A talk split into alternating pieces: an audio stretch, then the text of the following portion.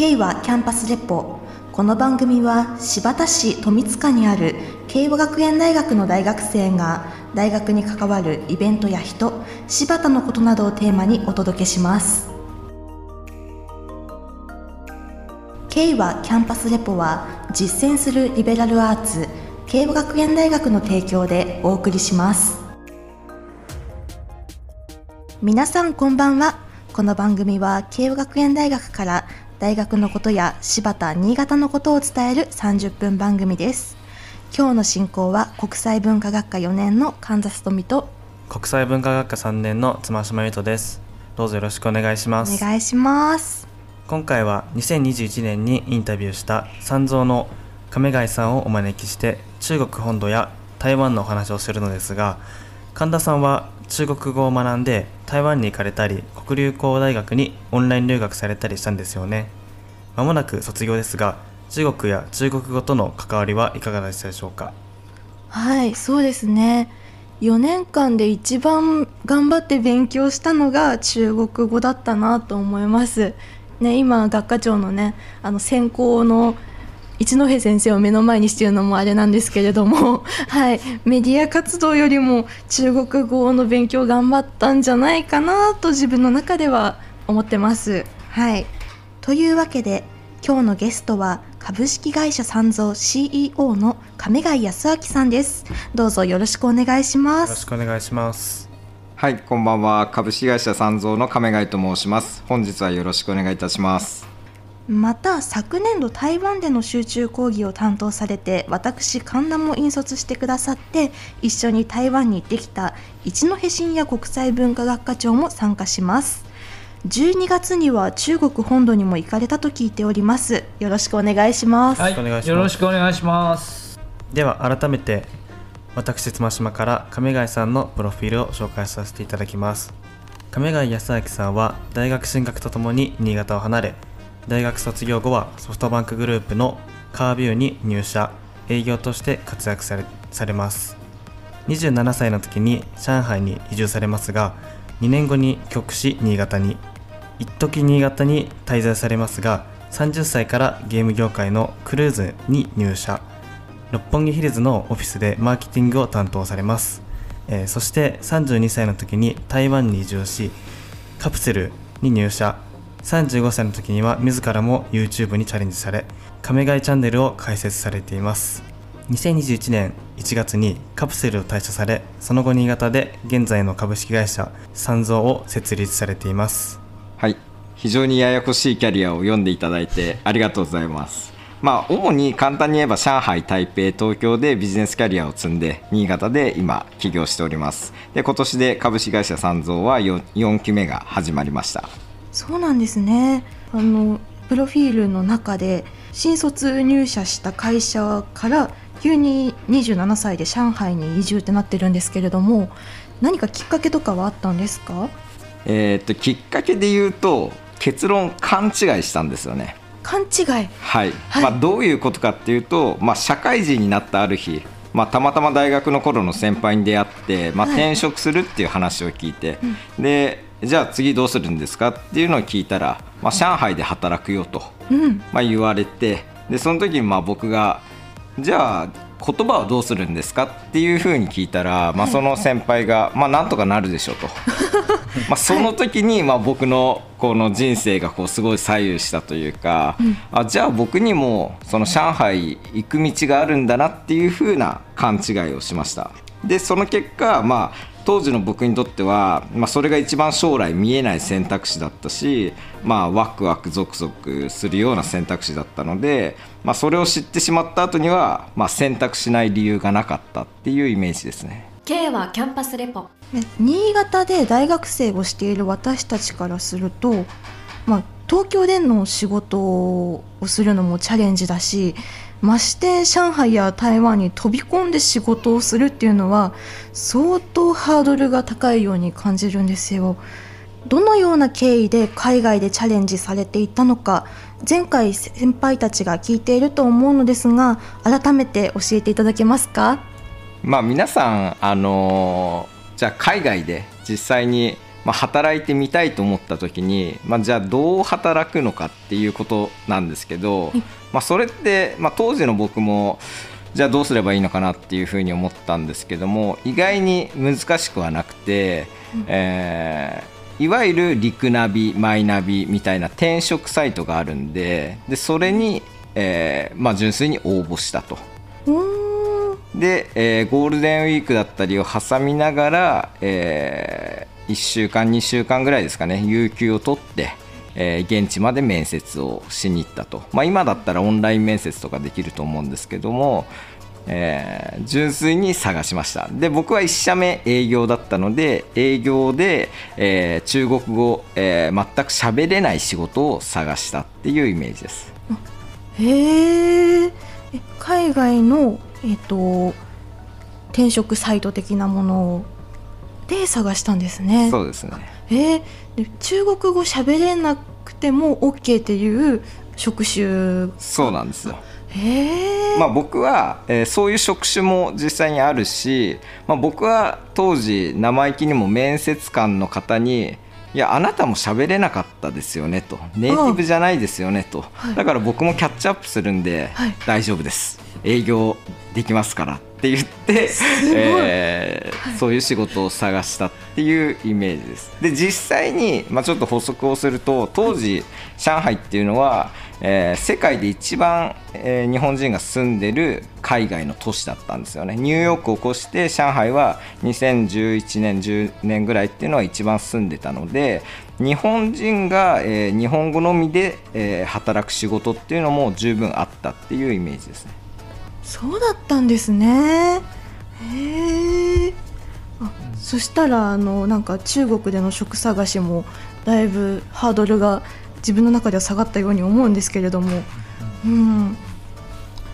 えっと、それから働くのが決まってから中国語を徐々に勉強しだしたという感じですかね。そうですね、はい、で僕はストリートで学んだというか あの毎日あこれ話したかったなっていう言葉をメモして教えてもらったりとかネットで調べて、えー、日々それを積み重ねるっていう勉強の仕方をしました。K はキャンパスレポ、えー、最近海外渡航ができるようになって中国本土や台湾に行けるようになりどちらにも出かけられていますね。YouTube にもたくさんの動画が上がっていました数年間の間に中国や台湾では大まかに言うとどのような変化があったのでしょうか？まあ、これは非常に難しい質問だなと思うんですけども、まあ、経済だったりとか政治だったりとか、まあ、いろんな軸があると思うんですがまあ、今回僕が中国行っていろんなところに、まあ、行ったわけですけども、まあ、感じたことの一つとしては、まあ、都市と地方の差が、まあ、なくなっているなっていうふうに思いました。まあ、言い換えれば多分都市の魅力が薄くなっているっていうことかなと思います。まあ、どういうことかというと以前は地方の人がまあ都市に行って、えー、出稼ぎを、えー、していたわけですけども出稼ぎをしなくてもいい時代になってるっていうのが大きな変化かなと思ってます。まあ、なので実際に上海だったりとか広州だったりとか、まあ、そういう大都市をこう、まあ、歩いてるとまあ、若い地方の就労者っていうのが間違いなく減ってますしあとは、えー、しまいにはロボットまでが増えてるっていうそんなイメージです。まあ、特に若い人の間ではこうインターネットさえあれば稼げる方法がたくさんあるので例えばイラストが好きな人はインターネット上で自分のイラストの仕事を取って稼いだり生放送して田舎の生活をあえて映して投げ銭で稼いだりとかあと EC で田舎の特産物を売ったりっていうのでわざわざま都市に行く必要はないっていう生活が、えー、もうすでに一般的になってるかなっていう感じですね。うんそうなんですね。それ亀谷さんの言ってる地方っていうのはどどのレベルですか？2級都市ぐらいのなんだろう、えー、大連とかその辺ですかね。これは、うん、えー、それでいうと全ての地方、まあ、2級都市以下、うん、例えば上海でいうと、まあ、近くのアンホエっていう、うん、まあ、2級3級都市ですかね、うん、から来てる人もいますし、本当に周り農家で隣に家がないような人たちも、そうです。ね、そういう人たちも全て含めてって感じですかね。でその人たちもインターネットさえあればそこであの自分で YouTuber になるじゃないけど、YouTube はないけどなん,、はい、なんだろう。まあ自分で配信しながら稼ぐみたいなことが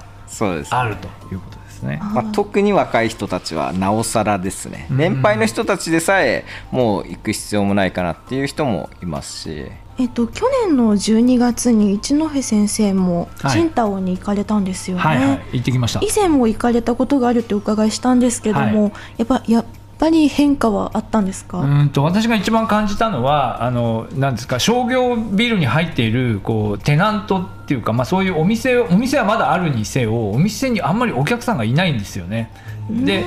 どうもなんかそれも関係があってもうみんなあの実店舗に行かないで買い物するっていう、まあ、いわゆるネットでなんか買うっていうのが今まで以上にこう多分この数年間の間に定着してしまっていて街に人がいないっていうか、まあ、その少なくともお店にはあんまり人の影がなかったように思います。うん、あアリババですかね、うん、うん、そういうもので物を買うというのが多分隅々まで行き渡ってしまってなかなか実店舗に人が戻ってきてないっていう多分日本もそれはあるんだと思うんですけど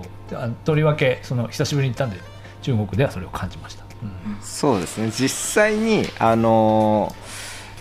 中国も分かりやすく言えば不景気なので、うん、その無駄な買い物をコロナによってしなくなったっていうのは皆さん中国に住んでる人は言われますね。K はキャンパスレポ。さてここで1曲お届けします。今日の曲はこちらジェムタンチー系11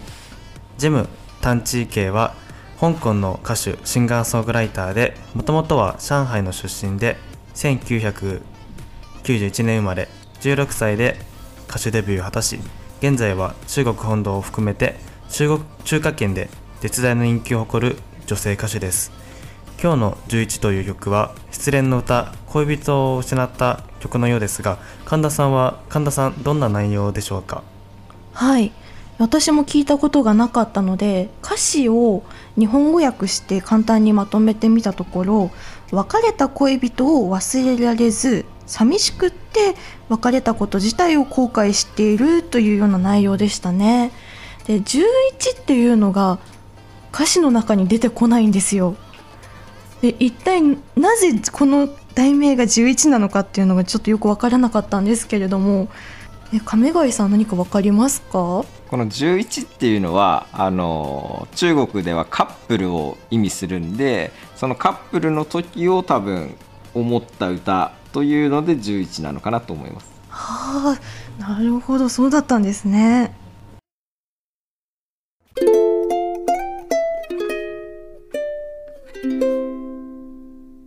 K はキャンパスレポ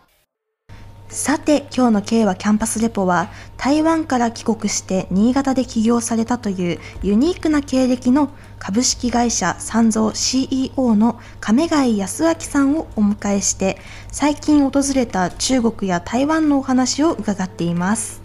中国や台湾でのお仕事がどんどん拡大されていっているということなのでしょうか。可能な範囲で教えてください。はい、えーまあ、株式会社三蔵としては毎日ヒリヒリしながら、あのー、過ごしてるっていうイメージなんですけども2023年の後半からは、まあ、グローバルコミットを一つのテーマにしています、まあ、クライアントワークとして、まあ、中国の、えー、進出のお手伝いをしていると、まあ、あくまでクライアントワークなんで、まあ、詳細は、まあ、言えないんですけども、えー、結果的に、まあ、飛び回っていたというイメージです。あとはまあ自社事業としては、えー、今いくつかの事業を育てています。で1つ目はまあ日本のクリエイターを中華圏で稼げるようにしていきたいなっていうふうに考えてます。あとは、えー、中国はこうテクノロジーだったりとか、まあ、ものづくりっていうのも、まあ、発展してるんで、まあ、そことこううまく組んで三蔵らしいものづくりをしていきたいなと思ってます。で三蔵らしいものづくりっていうのは、まあ、中華圏関連だったりとかあとは Web3 関連だったりっていうのをうまく組み合わせられればいいかなと考えてます。うん。新潟に会社があるけれどもどんどん海外へ海外へと仕事を展開されているって感じなんですね。そうですね。K はキャンパスレポ。北の大連から南の深センあたりまでいろいろなところにかれたと YouTube に出ていました。感じた変化などを教えてください。そうですね、まあ、今回行った都市でいうと大連上海深セン広州あとはドングアン。日本語で言うと東韓ですかね。東岸とか東韓とか言いますよね。東岸ですかね、にまあ行きました。でまあいろんなそれぞれもちろん特徴があるんですけど、まあ、大連で言うと、まあ、いわゆる、えー中国でいう東北地域っていうのもあるのか分かんないですけど、まあ、人がやっぱり親切ですね。日本の東北エリアをこう想像するのと、まあ、近しいのかなと思ってます、北の方がなんかお酒飲んですごい激しいみたいなそういうイメージもあるんだけど違うんですかね？いややっぱりそれは合ってると思います、でも素朴な人たち。そうですね。それぐらいまあ、うん、人との距離が近いというか、あ、あとは寒いからお酒飲むんですかね。まあそういうことですからね。はい。はいあとは上海でいうと、まあ、再開発がさらに進んでいて、まあ、いいわゆる古いエリアの一帯がこう壊されて、ん。まあ、大規模な再開発が、まあ、今でも進んでるんで、まあ、まだまだ街並みっていうのは変わっていくのかなと思います。うん。あとは、まあ、南の方は、まあ、やっぱりあったかいですね。あの気候がですね。うん。で蚊がいる、うん。まあ、そんな感じですかね台湾はいかがでしたか？変化はありましたか？そうですね、まあ、台湾は、まあ、良くも悪くも相変わらずだなと思ってます。で相変わらずっていうのは台湾の人たちってもともと目の前をこう幸せであればそれでいいというか目の前の幸せを追求するような人たちなので、えー相変わらずこう台湾の地方にいたい人は地方にいるし都市にいたい人は都市にいるし海外に行きたい人は海外にいるっていうイメージかなと思います。あとはまあ台湾でいうと、えーまあ、僕はコロナ中にも台湾に、えー半分いたんですけどもその時よりかはやっぱりマスクしなくなって、まあ、マスクしないで地下鉄乗れるようになってるなだったりとか、あとまあ相変わらず人は優しいし、まあ、食事も美味しいしっていうイメージです。あとはまあ韓国人が以前より多くて日本人がすごく減ったなと思ってます。おそらく旅行ですか？旅行の人。そうですね、うん。旅行の人がですね、うんうん。おそらく、えー日本人が韓国行って今までの台湾のこの人気だったり PR っていうのがまあ少し減って、えー台湾に行く人が減ったのかなっていう感覚ですかね。かもしれないですね K はキャンパスレポ。中国本土の方がやっぱり変化を感じると。そうですね、やっぱり中国僕のイメージまあ5年もし行かなかったとしたらそれは日本の15年3倍ぐらいの変化かなという感覚はあるので、やっぱり変化はどんどんしてますね。それは街並みもそうだしその人の気質もそうだし、まあ、今だったら変な話信号無視できないとかあと車のクラクションは誰も鳴らさないとか、えー。K はキャンパスレポ。YouTuber としても発信されている亀貝さんから中国や台湾のおすすめグルメも教えていただけたらと思います、そうですね。台湾、まあ、まず、えー日本人の方には、えー、100%臭豆腐は食べてもらいたいなと 思ってます。食べましたか？台湾行った時。私食べましたよ私食べましたけどどうだろうな。みんなが食べますかね？もうもう匂いでやられて。そうなんですよね。その、匂いの先に美味しさがあるんで、ね。まあ納豆と同じですね。うん台湾の人は納豆に対して、ん。えー同じようなイメージを持ってるんで、逆に言うと日本人も、えー、臭豆腐を1回は食べた方がいいかなと僕は思ってあー。あ学生の皆さんは食べなかったですよ。なんだっけ？なんかいちごになんか蜜つけた。なんか。なんだっけ？なんか。飴のなんか。フルーツ飴みたいな。ねそう屋台でずっとそれ食べていちごになんかあのそう蜜つけたやつずっと食べてましたけど。えー食べてみたかったな臭豆腐 そうですね。あとあの一戸先生が豆腐豆腐の花と書いて豆腐を気に入って食べてそれはました大丈夫あもうそれはもう間違いないですよね。美味しい。でも前回の放送だと亀貝さんはあんまりお好きでないっていうよく似話をてます。あんまり好きではない。似てますねあ。ああの食べれないとかではないんですけども、脳がうんプリンだと思っちゃうんですよ。なのでその甘くないというギャップ。みたいなね。そうそうそう。うん。そこにこう脳が追いつかないというか。なので苦手というか選ばないです。ねでそういう意味で言うと安定してるのは何ですか？甘いスイーツ的なもので言うと。ミニトマト飴です。あ食べました。食べました。あーあの棒に刺さってる。そうそうそう。あーあれね。なんかはいはいはい。ミニトマトとあれは何だろう干しぶどうか何かが交互に挟まっててあー。はい、はい。あれはそうフルーツ飴と違って中が甘すぎないんですよトマトだから。はい。で基本的にはあれ全部何？水飴みたいなものをそうです。はい。外側に塗ってコーティングしてある状態ではい。食べる、パリパリのでそのあパリパリなんです、パリパリです。で外側がそのあれだけど同じものだけど中がいちごだったり、えートマトだったりする。そうですそうです。うん、どうですか妻島さん食べてみたいですね。食べてみたいですか、うんなるほど。はい。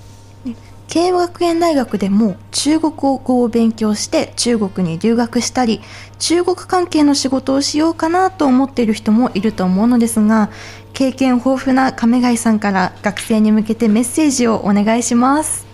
はい、まあ、中国に留学したいとか、まあ、中国で働いてみたいと思ってる人がいたらもう行っちゃいましょうと僕は純粋に思っちゃいます。まあ何かをやってみたいと思う気持ちだったりとか、まあ、これってすごく重要ですしあと学生の皆さん分かりづらいかもしれないんですけども大人になるにつれてこの押し殺したりとかあとは感じないように、えーしていくっていうのがこの何かをやってみたいって思う気持ちだと思うんで、まあ、その気持ちをこう重視して、えー行きたいので行きたいのであれば、まあ、今すぐにでも行ってみるっていうのが一番いいかなと